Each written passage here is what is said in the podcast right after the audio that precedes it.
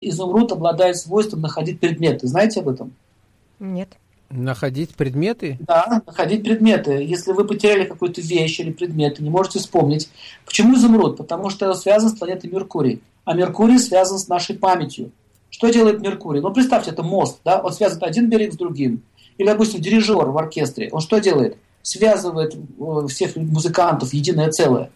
То есть э, дирижер это как это Меркурий.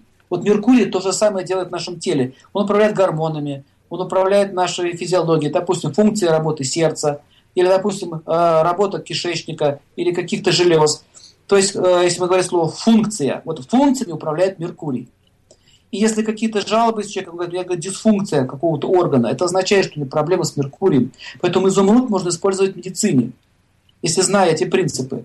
Так вот, изумруд еще и обладает э, паранормальной силой, которая науке неизвестна так как он обладает памятью, то мы можем ходить предметы. Смотрите, как работает память.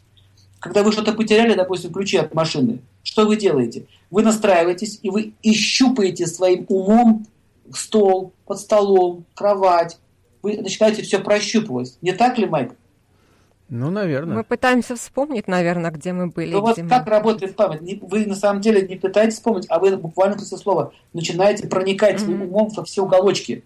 И когда вы проникаете во все уголочки, вы, э, когда ум натыкается, ваш ум, энергия ума натыкается на этот предмет, который вы ищете, вы говорите, о, вспомнил.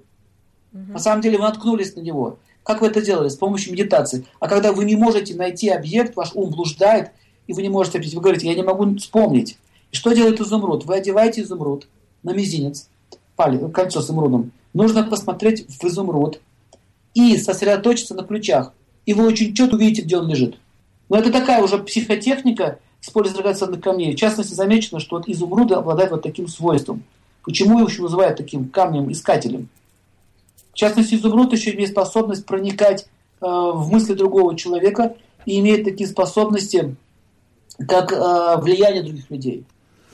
Смотрите, вот, Майк, смотрите, допустим, вот вот есть люди, которые по, по гороскопу, у них сильный Меркурий. Это обычно менеджеры, хорошие торговцы, те, которые вас могут уболтать на все, что хочешь. Видели таких людей? Да, вот он сидит рядом тут.